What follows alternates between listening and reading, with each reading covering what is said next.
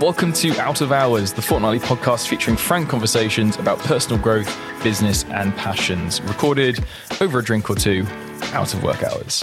I'm your host, Maxim Jones, founder of Story94, a video and podcast production company based in Oxford. Today, I'm joined by Ash Hudson, founder of Hudson's Agency, a sustainable marketing agency working with ethical brands to create a greener and fairer world. In this episode of Out of Hours, Ash and I talk about burnout, personal beliefs and values, and how you can stand up for them in business. We discussed our own personal values, how they've influenced our decisions as entrepreneurs, and we also talked about burnout, Ash's experience with it, how he manages it, and how burnout has become a systemic issue in the workforce today. If you enjoy this episode, please subscribe and leave a comment or review. You can do this on Apple Podcasts, Spotify, or Castbox. It'd be great to get your thoughts and feedback on today's episode. All right, here is my chat with Ash. Ash, how are you doing? I'm very good. I'm very good. Thanks for having me. No, pleasure, pleasure. So, for all the new listeners, um, we are out of hours by name and out of hours by nature. So it's currently seven thirty uh, in the evening. And because it's evening and we just finished a day of work, although Ash is actually on holiday, so I guess he's out of hours for the whole week. Um, it's always nice to enjoy a cold beverage. So, Ash, what are you drinking this evening? I'm drinking so Small Beer Co. They're a, a, a B. I'm going to undersell them now. They're a, a B Corp. Um, I just I just like them because number one, they sort of align a lot with Hudson's agency and, and our focus on sustainability, led and ethically led brands. Um, I won't tell you too much about what they do, but but they're alcohol free, which is great for me. I do drink, but not not a lot. I've got a really bad tolerance, um, and and I don't, I don't go crazy. I just I just I basically everyone who I know they know I will fall asleep if I drink too much. So not great for a podcast. Um, and and they're they're really a really cool company to work for, and and yeah, they're they're good. I don't work for them, but I follow them with a passion. So nice. yeah.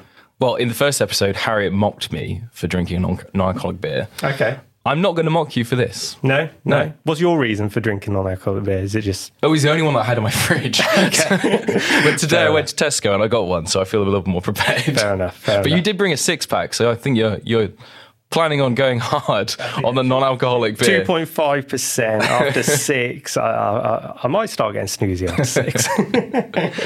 cool. So I've I'm drinking a beer by the um, London Beer Factory. That's mm-hmm. it. Uh, Daydreamer.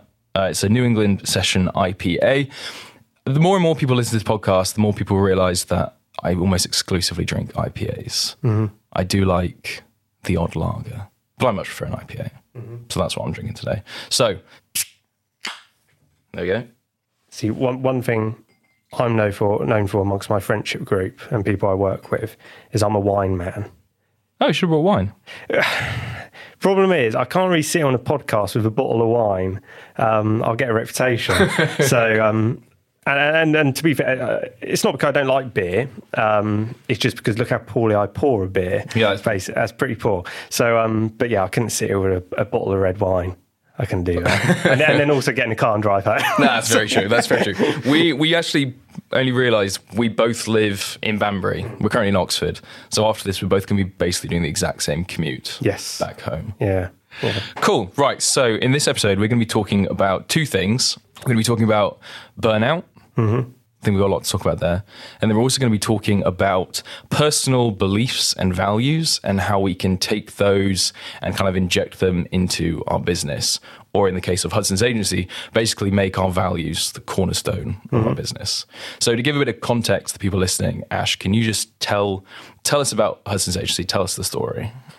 Yeah, so I suppose how far do you want to go back? Why we started working with ethical brands? Go back that far, or do you want to just focus on what we do today? Let's go back because I'm I'm interested. I'm interested to know what point you decided to work with ethical brands. Yeah, so I've done. So I, I was with an agency for about six years, um, and and moved moved on from that purely for geographical reasons because I fell in love and, and she wasn't moving down to where I was, so I had to come up there. Um, so I left the agency and just started doing consultancy with anybody. Um, and much like the agency I worked for, you know, one day we'd be working for uh, small solicitors, then we'd be working for a big e-commerce brand. Like it'd say yes to anyone virtually, um, which is fine. You know, some businesses work that way, and and I did the same. I fell into the same pattern. Um, and and after about two years, I hated it pretty much. I, I, you know, two reasons I hate it. Number one, every new client that came along, I was having to relearn their business. There was no mm-hmm. consistency with who I worked with. Um, and then number two, there were some clients, without mentioning names, where you know, although it was unspoken, the objective was how much can the MD make, um, or how quickly can we sell this business? There was no heart behind it at that point. Okay. Um, there were a few lifestyle brands in there too, where it was or lifestyle businesses where it was just like you know, this is just to, to, make money. That's it. I don't really care about what we do. Um, and then I, I, sort of so I got to a point with uh, with a consultancy where I was like, I might just stop. Um, I just was enjoying day to day work, um, and then I sat back, had a look at who I did enjoy working with, who I didn't. And there was this very small subset of of ethical brands, and I use that quite loosely because some of them now I look at and think they weren't ethical. They were just sort of selling themselves to that. But at that point, they looked ethical. Um, and and overnight, quite literally, and and it was just before COVID started, which was sort of a pretty ballsy move. I obviously didn't know COVID was going to start.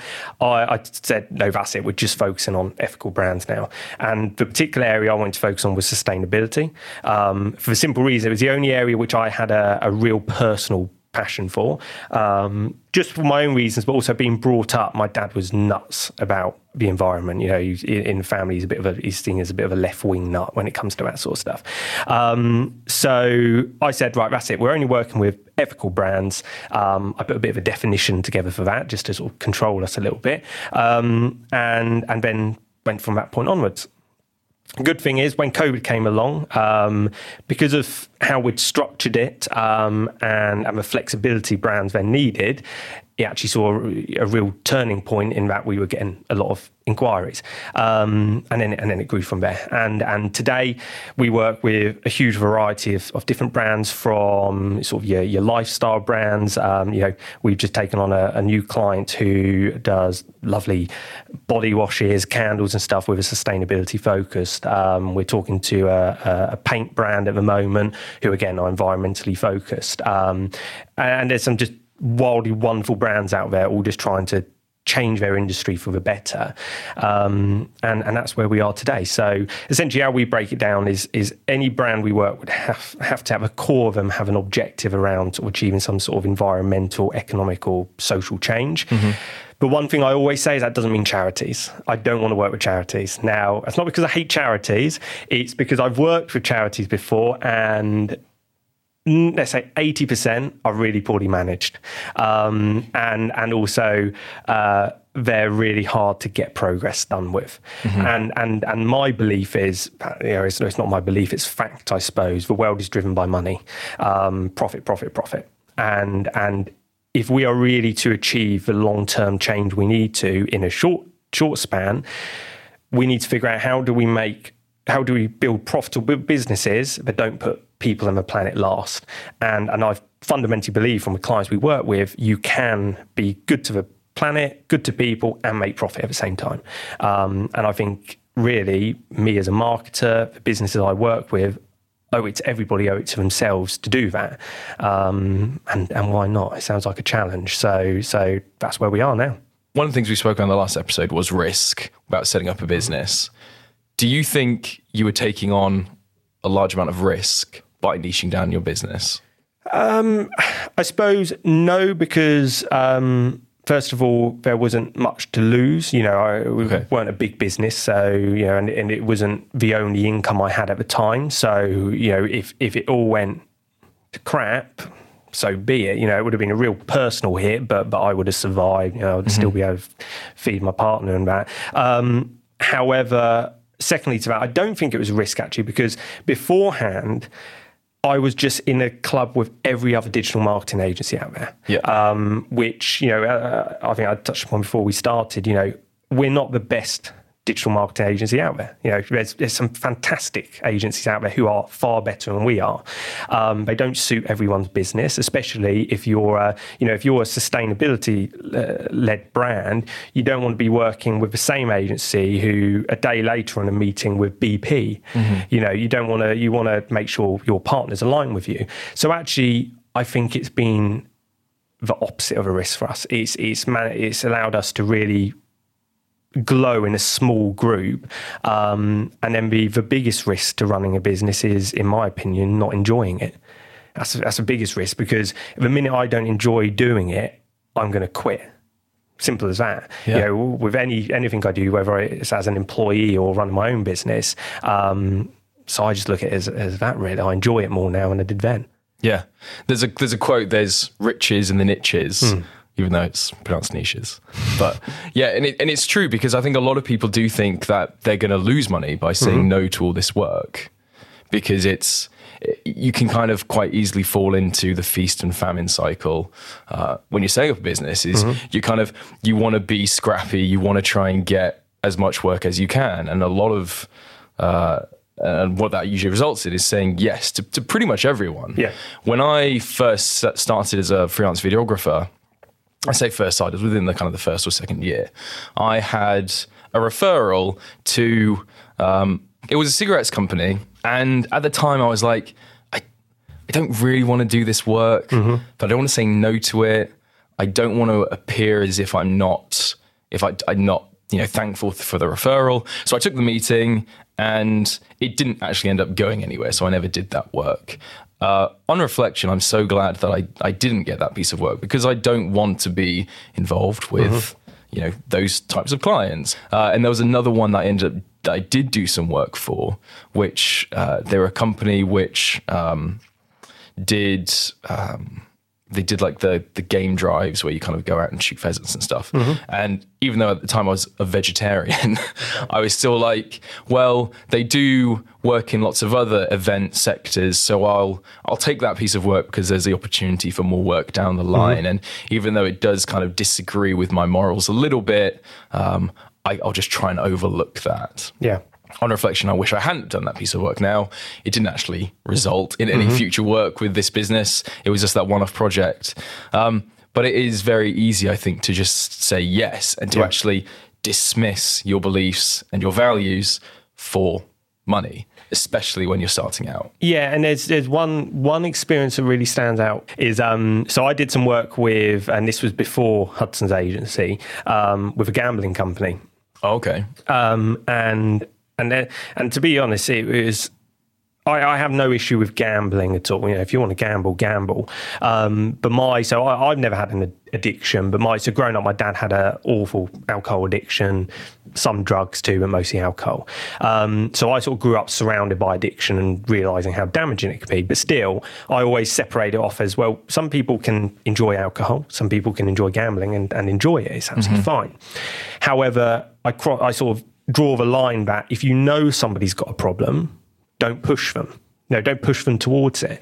And and we had a few meetings with this gambling company, and they had no hesitation in saying, we want to figure out how to target people who, because of their economic situation, because of their background, are more prone to problem gambling. And I, and I, I sat there at the time, and, and it was one of those things where in a meeting I was like, oh, okay, yeah, yeah, yeah, sure, sure. And then you sort of walk out and you think, Jesus, what did I just hear? Um, and I don't know about regulations on gambling stuff, but after after it was such a proud moment because I then sent off an email. It was it was going to be work directed to myself saying we're not doing this. You know, we have the ability to do what you want. You know, through the likes of Facebook's incredibly detailed targeting and so forth. But we're not going to do it. I'm not going to target someone who lives on a council estate, is struggling with money, and try and turn them into a problem gambler for your short term gain. Yeah. Um, and and it's an incredibly empower, empowering feeling when, as you said, not only do we get to choose who our clients are, but more crucially, we get to choose who we don't work with because they don't align with us. Um, and it's some real, you know, you've experienced it, I've experienced it. Sometimes you you sort of speak to clients and and you walk away and think. I don't want my name associated with that.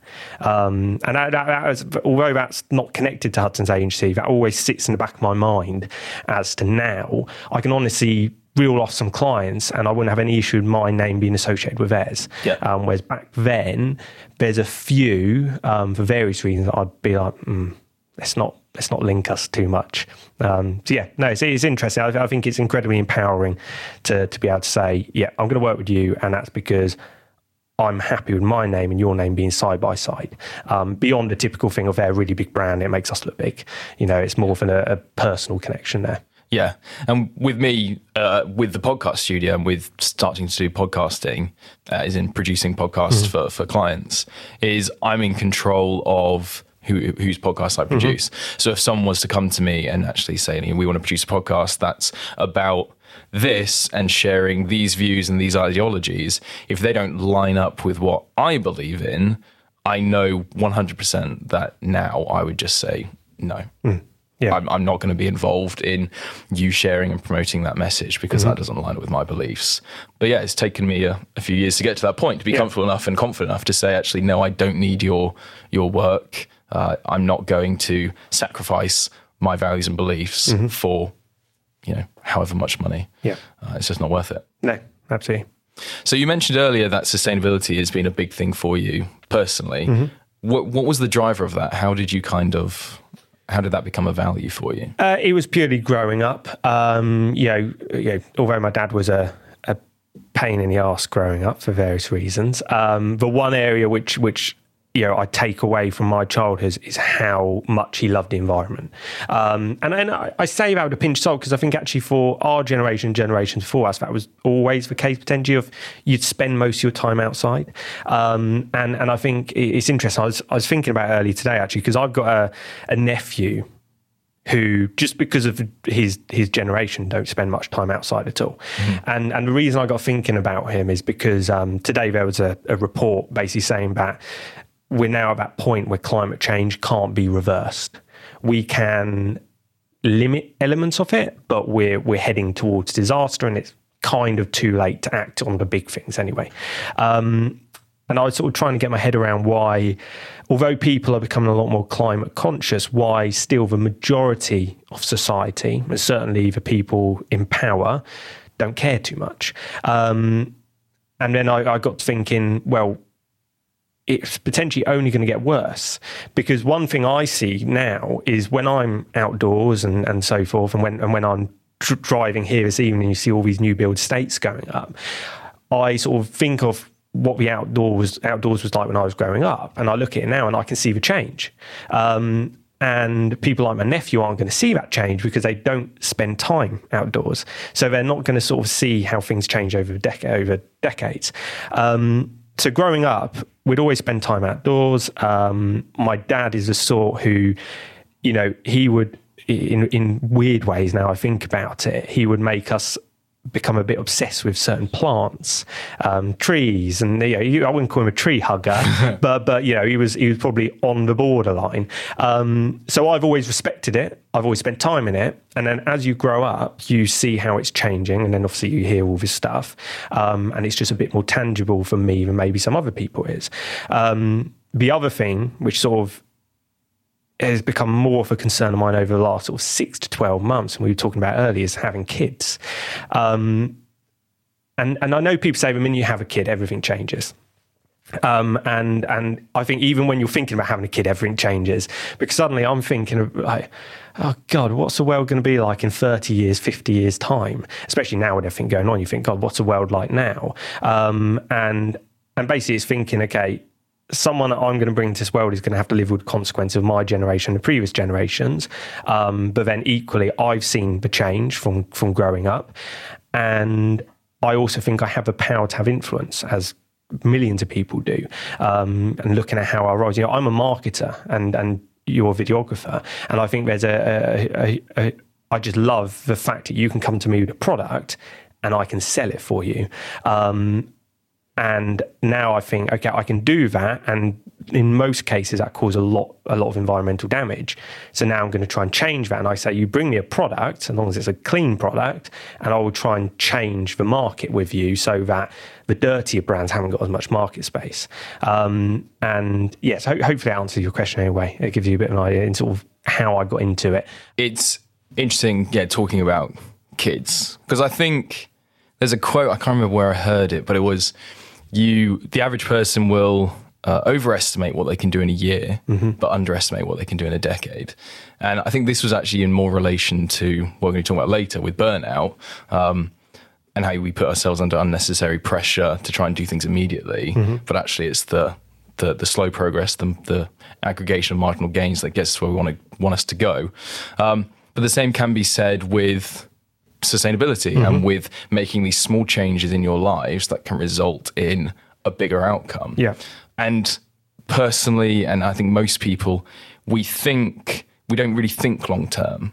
No. You know, when you're in your, your your early teens or twenties or thirties, whatever, when it's just you that you're thinking about, you only really think about. Oh, you think about you're going to holiday going to go on next mm. year, or you're just thinking you, are not thinking decades, no. you know, in the mm-hmm. future. But I think once you have a child, even though neither of us have children, but with the fact that we've both been talking about our, our plans to have children yeah. next, uh, not with each other. that was a funny way of phrasing it. Yeah. Um, but our plans to have children in the next couple of years, yeah. suddenly we're thinking, well, what's what's the world going to be like for them when they're 10? What's going to be like for when they're 20? What's going to be like for they're 30? And so yeah. we are looking at decades. Yeah, yeah, um, absolutely. The, yeah, the decisions we make.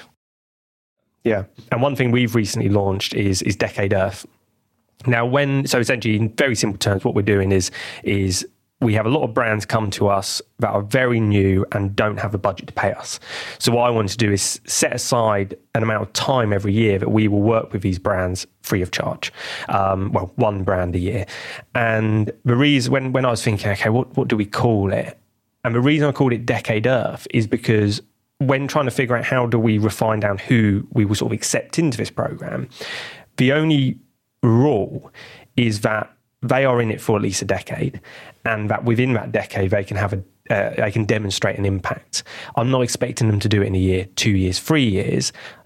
It's it's a long term thing, um, and a bit like you know we're not investing in them, but we're saying to them, look, I'm not going to invest in you and expect you to be able to achieve what you want in the next year or two this is a long term thing. Um, and that, that's one thing I found with with this with with the, the, clients we work with now is they are incredibly long term thinkers, which is a a real something quite unique, which I don't think a lot of maybe a lot of founders do have it. Um, I think there's a difference between a founder and a business owner. I think a founder is someone who's typically an ideas person and has this sort of end vision. Um, but I suppose your, your, standard founder can be quite. Um, they want to get everything done ASAP, um, whereas with these types of people, you just don't get that. That's, that's one thing I've noticed anyway.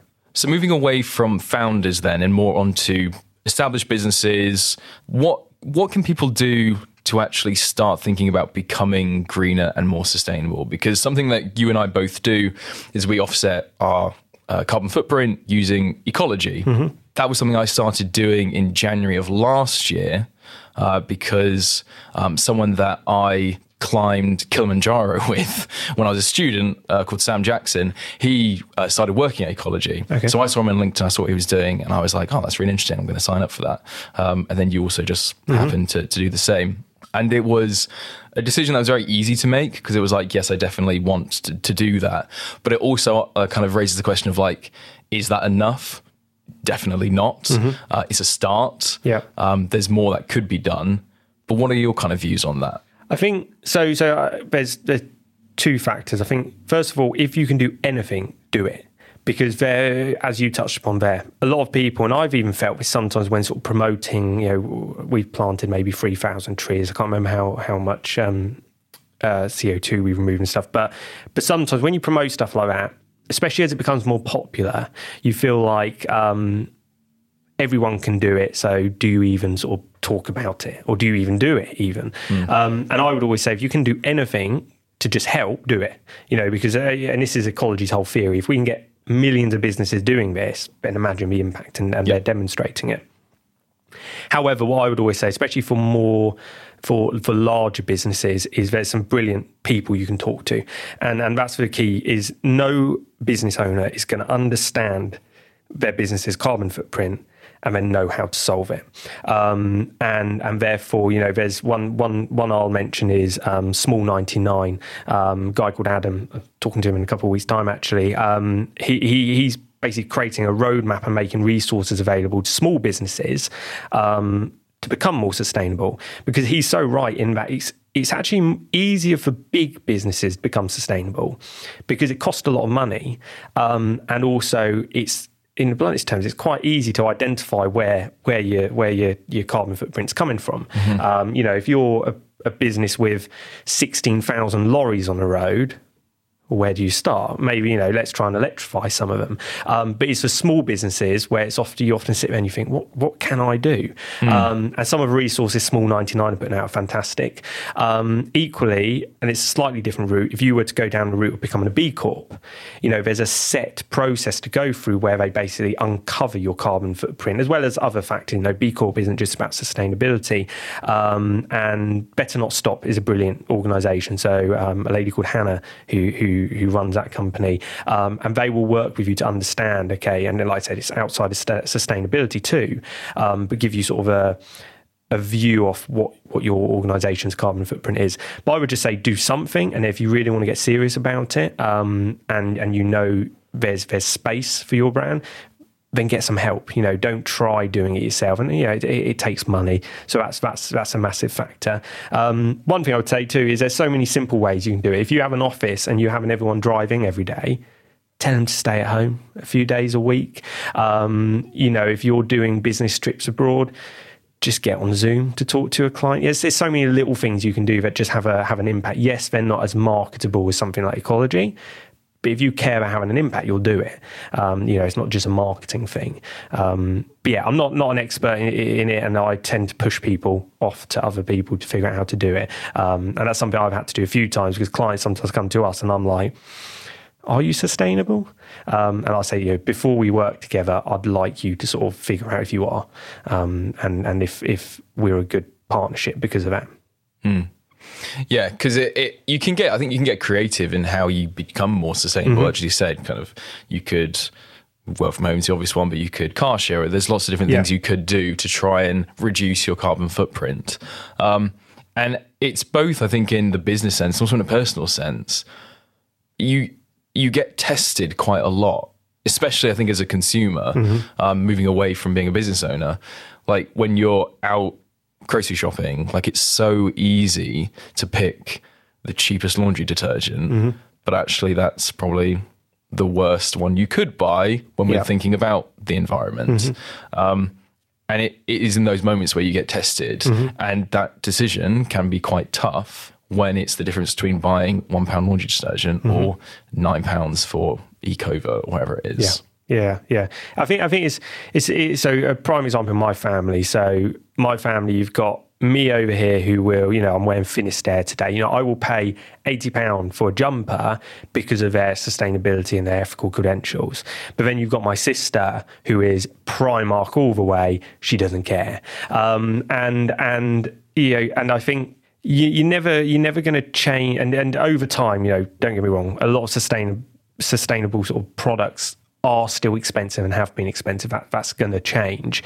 Um, but what's going to have the biggest impact is, and, and this is one one one thing I often sort of fall out with other people in my sector with, where you get some people in the sustainability space who hate the idea of big companies becoming sustainable because there's just this this idea that they're never going to be doing it genuine. I sort of get that. Um, there's definitely a lot of examples of it. But if brands like Primark, like Nike, can become a little bit more sustainable, it has a massive impact. You know, a brand like that having becoming a little bit more sustainable can have the impact of 10,000 small businesses becoming more sustainable. Um, so I think it's great that we're seeing these big brands doing it. Um, but equally, and this is something Adam from Small 99 and I have been talking about, is most businesses are small businesses. The fact if you can get that huge proportion of businesses becoming or potentially a lot more sustainable has a huge impact, and and and the consumer habits will sort of follow.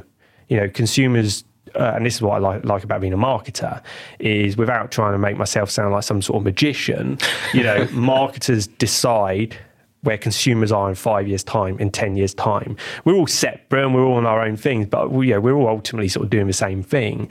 Um, and and as brands as brands are forced to change by consumers in a certain respect, brands also change what consumers expect. Um, so yeah, I think it's it's, it's difficult. It's it's it's very difficult. Um, and and one one one thing, and it's it's quite dark, but one thing I think is going to have a biggest impact is we're going to start facing climate change ourselves now. A prime example, I've got family out in Australia. For us over here, yeah, yeah, we get some pretty bad winters. Summers are becoming a bit more extreme now.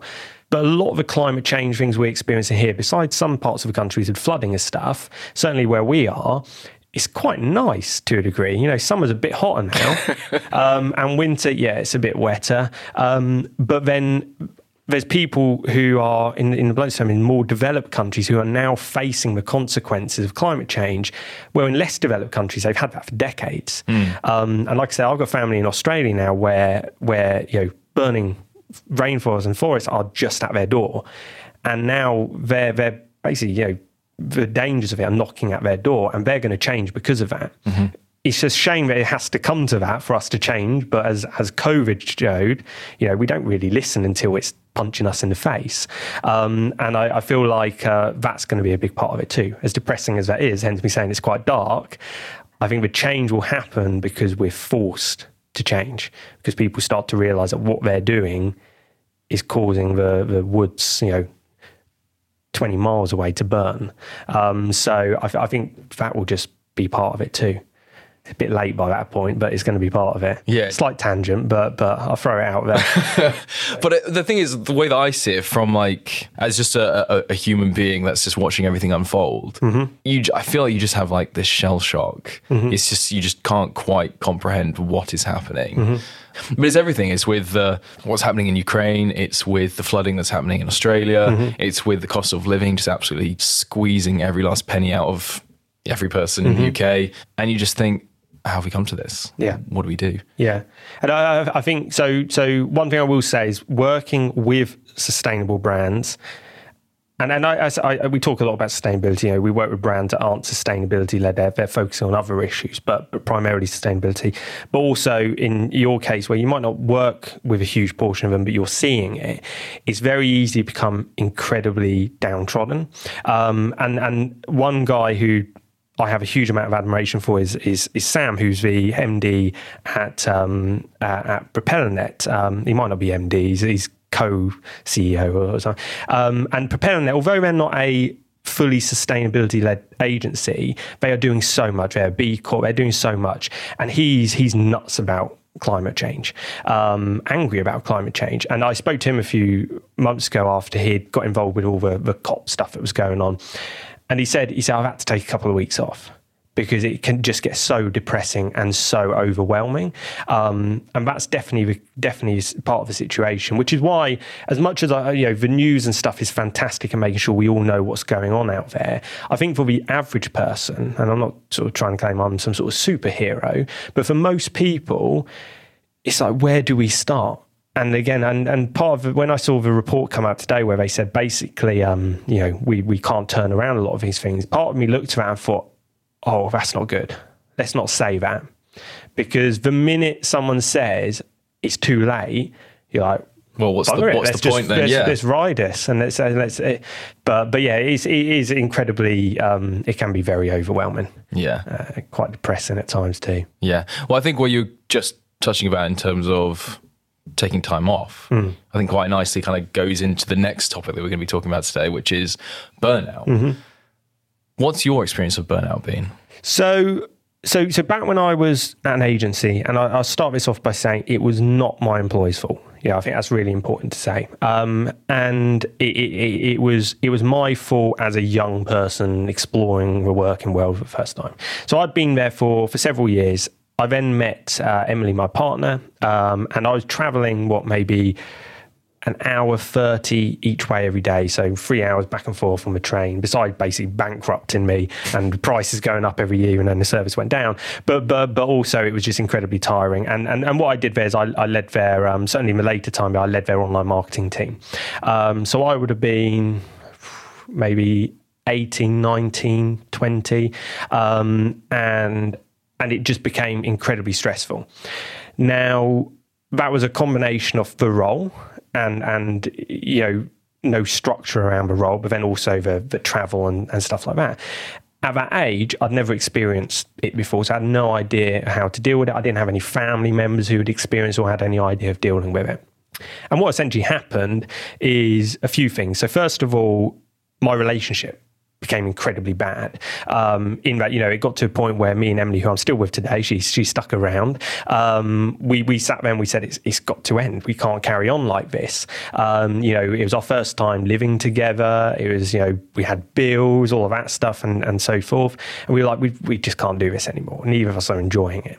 So there's that side of it. There was a health side of it too. In that, um, you know, I, I went went to hospital with chest pains, um, had some tests done, and, and, you know my blood pressure was just through roof. Surprise, surprise. Um, and then there was the, the mental side of it. So the, the, and this was the first sort of thing I noticed actually. So not necessarily in that order, but I started having panic attacks. Now, growing up, um, sort of without getting too deep into it, it's a whole other topic. But but there was a lot of domestic violence in in my house, alcohol, and so forth. And because of that there's this tendency in me to be able to withstand incredibly high levels of stress and pressure and not show it. Um, and that was going on for months and months and months and months. And I didn't show it to anyone because growing up, that was expected of you. It was just your life as a, as a young kid. Um, but then at some point it explodes. So I started having panic attacks. And at the start, I tried keeping them secret. Um, and the only time my partner became aware of it is literally where she woke up in the night and I was sat around the edge of her bed, struggling to breathe, crying. Um, and, and then, you know, as soon as she became aware of it, she was like, okay, stuff's got to change because beforehand I think she thought I was just being a bit of an, an arsehole um, and and I was sort of putting making money over relationships she didn't realize that I'd I've never really learned how to manage this situation. Um, and, and because of my upbringing, I had different ways of hiding it that a normal person wouldn't. So I had that, and, and, and essentially, I got to a point where through with with her and myself, I said that's it, and I just took the jump. I said right, we're gonna I'm gonna get a new job locally. Um, it wasn't an easy job by any means, but local, uh, a fresh start, and and also um, the biggest thing I did was I went and started to see a counsellor. Um, and and it, it that just changed everything. Because what what happened as a result of that is I started to learn who I was um, and why I do certain things and why I don't do certain things. Um, and I remember it so vividly because I'm not a particularly emotional guy. You know, I, I cry every so often. You know, there's there's a few there's a few. I think I think there what's it, I can't remember what it's called. There's a, a show on TV the Battersea Dogs Home. That's uh, yeah, that's the closest you'll get me to, to, to tears sometimes. Um, but but I don't. Yeah, I'm not a particularly emotional guy. I went into this counsellor and thought I'll be all right. I'm just going to sit down and talk. Honestly, within about five minutes, I was in floods of tears. Um, but it worked. And, and I went back for multiple sessions, um, carried on for quite some time. And from that, I learned how my brain works and, and why I do things, why I don't do things. And that's just been crucial now, managing it. Um, but yeah, that's, that's my experience with it. And I don't think it's, it's, it's unusual. I think the one thing I've taken from that and I apply today when talking to people like yourself and, and people I work with is I think the main sort of thought process is only people who run businesses can have burnout. I don't think it's really respected as much how anyone in a company, employees, can have it. Mm. Um, and that doesn't even mean direct uh, or you know senior management stuff like that. Anyone in a company can have it. And and one thing I've learned is, and, and I try to apply, is it's a responsibility of the people at the top. Obviously, look after themselves, but be aware that anyone in your company could be suffering from it. We all have different levels of capability, different levels of stress, sort of withstanding stress. Um, and I, I, think that was the biggest thing. I think at the time, the few people I spoke to, you know, not mentioning names, where I said I'm struggling, I did get a few responses which were like, "You're not running a business. Mm. You know, mm. why are you struggling? You're not running a business." It's like, no, I'm not, but I still take pride in what I'm doing, and I want to work hard. Mm. Um, yeah, that's that's my experience with it. Yeah, well, I mean, I think from like an employee's point of view, uh, I, I guess I can't input too much because I've only ever worked for myself, apart from you know retail work. Um, but it's almost like when you're running a business, you have either clients or customers that you want to provide the best service or product for, mm-hmm. and that creates stress. But then it's the same thing if you're an employee because you still have someone that you're trying to please, and, yeah. and you know, and that's your your manager. So if you're under an unnecessary amount of pressure, mm-hmm yeah, of course, burnout can still manifest in the mm. same way because it's the same pressure. It's just a, a, different manifestation of it. Yeah, yeah. Um, and, and I think the other thing is, and and you know, if you, if you're an MD, CEO, or you know, whatever you want to call yourself, again, and and the vast majority are very good at this. Um, remember that the people who work for you, their life isn't just what happens at work. There's stuff going on outside, mm-hmm. um, and it's your responsibility to take that into account. I know you're trying to run a business, but your business is people, and therefore you've got to care for your people. And and, and the one thing I'd just throw out there, and this has been said by a lot of people, is if you are an MD, founder, whatever you want to call yourself, and you your belief is that your employee should work as hard or harder than you, shut up because that's not the way it works. You know, very simply, you know, I'm I'm I'm a founder of my company. We don't have employees in the same way as a lot of companies do, but if I had an employee on, let's say, forty grand a year, I'm earning more than that. Okay. And also, I'm building an asset over time. I don't expect him to be working more than I am or harder than I am to a point where you get burnout and stuff because it's not his business.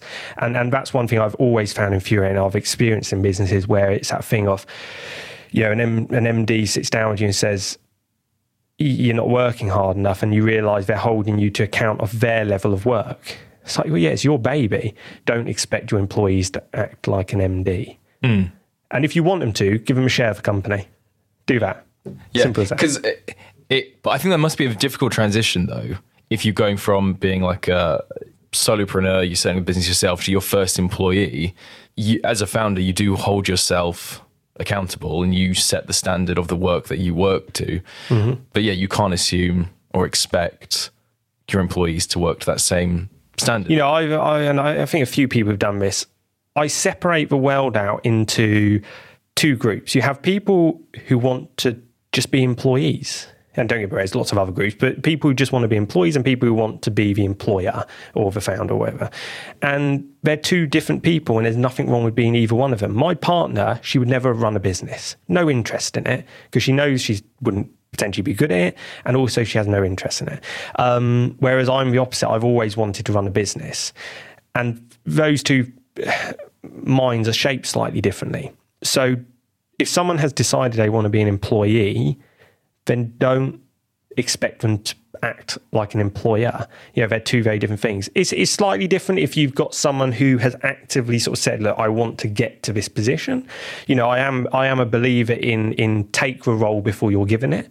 Um, you know, if you want to, if you're marketing manager and you want to become commercial director, you know, act like a commercial director and you will be given that role. Mm-hmm. Um, you know, there is a slight difference there, but you've just got to appreciate they're two two very different people and and don't and it's it's easy for founders to think why doesn't everyone think like me it's like well most people aren't haven't got that nuts mindset um, and and don't don't force it upon people um, yeah simple as that mm. I think moving away from burnout in employees to burnout then in employers mm-hmm. so you said that you first experienced your burnout when you were an employee yeah. now that you're a founder a business owner mm-hmm have you experienced burnout in that capacity, or are you now managing it so yeah. you don't experience burnout? So, so no, I, I, haven't experienced it since then for the simple reason that um, two things played a big role: a counsellor mm-hmm. and my other half, Emily.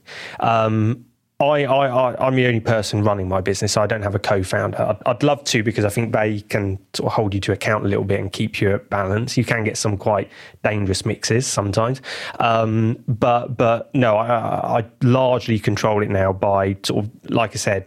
I went away and understood why I do certain things, um, and you know. it's that classic thing of power is, is knowledge is power. You know, now I understand it. I can sort of predict it and see it coming. Um, but then having someone there who isn't really too much to do with your business, who quite frankly looks at it from the outside and thinks, why are you getting so over the top with this business? You know, and, and because they're not in it, they don't have quite the same passion as you. And that's just a reality. And I, I don't think you can expect your partner to have the same passion as you do. Um, and sometimes having that view of someone you really trust and really care about, really value their opinion, who says, look, it's just a business. You know, take a step back, take a breather. So those two things. Um, the other thing I would say is deciding what it is you're trying to achieve. So for me, growing up and at the point where I had that um, burnout, I was money driven. So I wanted to earn more money. Um, now I've sort of matured and realized actually it's not money I wanted, it's control. And I don't mean control of other people, I mean control of what I wanted to do. Um, and again, that was that was something that came out of my counselling sessions. Of um, you know, again, she looked back at my childhood and she said, "There's two things you didn't have in your childhood. You weren't well off as a family, um, and you struggled at times. You know, a few things. My my my parents used to move all our beds into one room at a certain time of year because they couldn't afford to heat the whole house. You know, so so money was never something sort of there for us. And therefore, naturally, you want what you don't have, um, and and part of that's wanting to prove to people who saw you then that you can do better. But then the other factor, which I'd never considered, is she said you didn't have control. Someone else was controlling in a bad way your life. And therefore now you want you want that control. Um, and as time's gone on i've realized actually yeah money was sort of a bit of a sort of a a bit of a fog over it really what i wanted was the ability to say i decide what i do in my life um, and as cliche as that sounds i think that's it and now what i've realized and, and this, this is something over the last year yeah, I won't say how much I earn, but I earn plenty. And actually, I've got to that point now where I think I don't need to earn more to be happy. You know, I don't, I don't want to buy a house in Florida and all of that yet. Maybe when I retire. Um, and I, and I sort of look now and I think I would happily stay at this salary for the next 20 years and be more than happy. Um, and, and that's sort of discounted the money side of it. I've always looked at money as having a lot of money doesn't make you happy, but having no money makes you unhappy um, in that there's a, there's that middle ground that that is good. Um, I'm happy with that now. But what I've also got is is I control what I do next, and if I want to stop Hudson's agency, I can do it, and then I can go somewhere else. No one else controls that. And I think the crucial thing is once you figure out what it is you're looking for, it stops you being pulled left and right by different factors that typically cause that burnout as a, as a founder or even as an employee um, is you've just got to pinpoint one or two things that are what drives you. Um, otherwise, it's easy to go through life and be attracted by different things, especially when you're on LinkedIn. You see all these people and you think, okay, that person, their idea of success is the fact that they've got a massive reputation. Maybe I, maybe that should be my idea of success. And then suddenly you're going after that. And then you see another person, it's clearly money. You think, actually, yeah, that's it. Um, choose choose what your focus is. And then you can't get pulled left and right to, to different things, if that makes sense. Yes, I think that what that kind of leads on to is this whole measurement of success. Mm-hmm. Because as you say, well, measurement of success, but also comparison. And I think comparison is in of itself an entirely different topic that we could probably talk for hours mm. about. Mm. But I'm totally on board with you in the sense of it's really important to have someone that is removed from the business to actually give you some really valuable input because when you're when you're in it it just be it's all encompassing it mm-hmm. just it, it, takes over absolutely everything and for me that's where my experience of burnout has kind of been mm-hmm. so i think i first had burnout when i was probably a university student mm-hmm.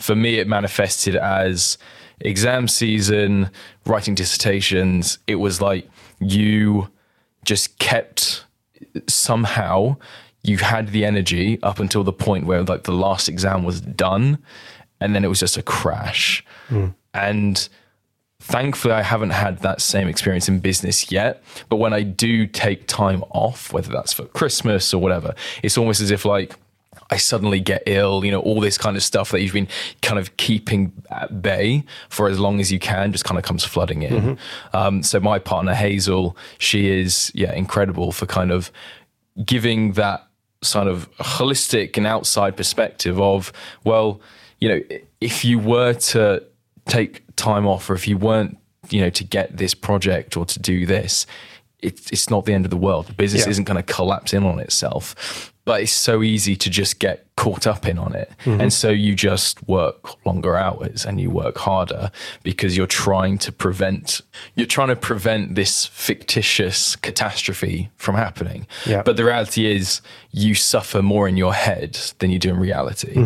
Um, you can kind of create these delusions in your head of these of what's going to happen, but it's it's actually a, a, an unlikely um, scenario. So having that person kind of being like a a guiding light or whatever it is Yeah. kind of over you is is immensely um, valuable. Yeah, absolutely. You you you need them, and and this is this is. I'm sometimes envious of people who have co-founders. 'Cause I sort Oh yeah, think- me too. I've thought this from the beginning because when I look at other production companies, they're usually co-founded. Hmm. There's usually two people, um, and Uh, being a, a, solo founder it is very isolating at times. Yeah. Even though you have this support network, you do still feel isolated because the buck stops with you. You need to do everything. Yeah, and I, th- I think you know the, the one benefit of not being a co-founder is unless you have employees, you can only let yourself down. You know, I, I imagine it's quite horrible if you are a co-founder to feel like you're the one dropping the ball and your other co-founders you know doing pretty well and, and you're the one letting them down. But but equally as you said it, it's incredibly lonely. Um and and also you've got that you, you've only got certain skill set. Yeah, I mean that's what we spoke about in the last episode um, with Harriet was the whole. She was setting up a business within another business. That was providing yoga training, um, and then she had to buy that business from this other business, and suddenly she was a business owner. yeah Prior to that point, she'd been an employee, she'd been a yoga trainer. She didn't know anything about what it was like to run a business, hmm. and it's the same thing with us when we decided to become founders of our businesses. It's like, well, I know video production, you know marketing. Hmm. Doesn't mean we know much about profit and loss and all No. that kind of stuff. Everything that comes with running a business. So they're yeah, they're skills that you just need need to learn. Yeah, yeah, but it, it makes it fun. Yeah, Yes. kinda. so Yeah. it, it makes it fun. I've always uh, one thing I will say as a caveat because there might be people listening who think, well, actually, marketers who start businesses have a bit of are ahead of it a bit because they are, you know, a marketer. Depending on, on your background exactly, but you have a rough idea of how to get clients. You have a rough idea of how to position your business, and you also have some element of that profit loss loss aspect of it. Um, you know, I think it's more difficult if you're just a branding person or if you're just a videographer. You know, to try and learn all the other sides of it. Um, so I don't by any mean any way think I've had it the hardest, um, but but nonetheless, it's it's a real a real battle to to try and sort of feel what could be feel the role of maybe two three people um, starting a business. But but equally then you've you've got no one to argue with. So it's quite like you know I sit there and argue myself sometimes. Well, likewise. um, but yeah there's, there's good and bad things about it aren't there? There is, yeah. And I guess that and that's where burnout manifests is when you're trying to do the roles of three, four people, but you're just trying to do it yourself. Yeah, I, I really, I, I do think it comes back to, in simple terms, just knowing yourself is is, and and I, you know, and I, there's some brilliant people who who I know personally who who run very successful businesses and and do counselling and, and things like that, and are quite public about it. Um, I think the minute you take the time to understand yourself and let someone else tell you who you are, almost. Um, it, it unlocks everything.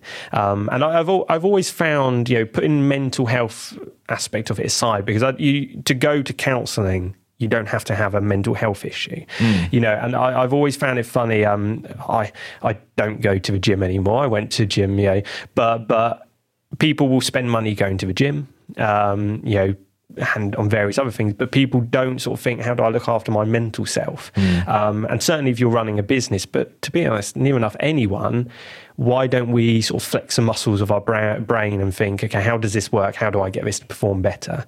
Um, and and that's where I think if you can afford it because it's money um, and you're willing to unlock certain elements of your life, I think counselling can be can be incredibly powerful for any founder. Um, some people. It will just be that this is how you, you you you perform better, but for other people, you know, like myself, it's more looking back and figuring out why you do things differently. Um, but yeah, that, that's that's I think that's key to it is knowing yourself, um, even the uglier parts. I think too. Mm. I think that's a probably a great bit of advice, and I think if if people take anything from this conversation, is probably yeah, I think that's definitely a, a great uh, avenue to explore if you are suffering from things like Yeah. burnout and you need that support. Yeah. Ash, it's been an absolute pleasure speaking to you today. I feel like we've gone on slightly longer than we were intending to. Yeah. a few tangents in there. Um, I've got into politics somehow. I know. I don't. that may or may not make the final cut. If it doesn't, maybe we like a bonus episode. Yeah, But um, yeah. it's been an absolute pleasure. Just kind of share with um, the listeners now how how can they get in touch with you? How can they find more about you? Um, so you can go to hudsons.agency. Um, everyone I talk to to set up an account or anything says, is that an actual web address? Yes, it is. Hudsons.agency. Likewise, um, you can you can go onto LinkedIn and look for me. That's where I'm most active. Um, yeah, simple as that. No hard sell. Just look for me if you want to look for me, and, and that will make me happy. Perfect. Been a pleasure, Ash. Brilliant. Thanks so much. Cheers. Cheers. If you enjoyed this episode, please subscribe and leave a comment or review. You can do this on Apple Podcasts, Spotify, or Castbox. It'd be great to get your thoughts and feedback on this episode. Thanks, and I'll see you in the next one.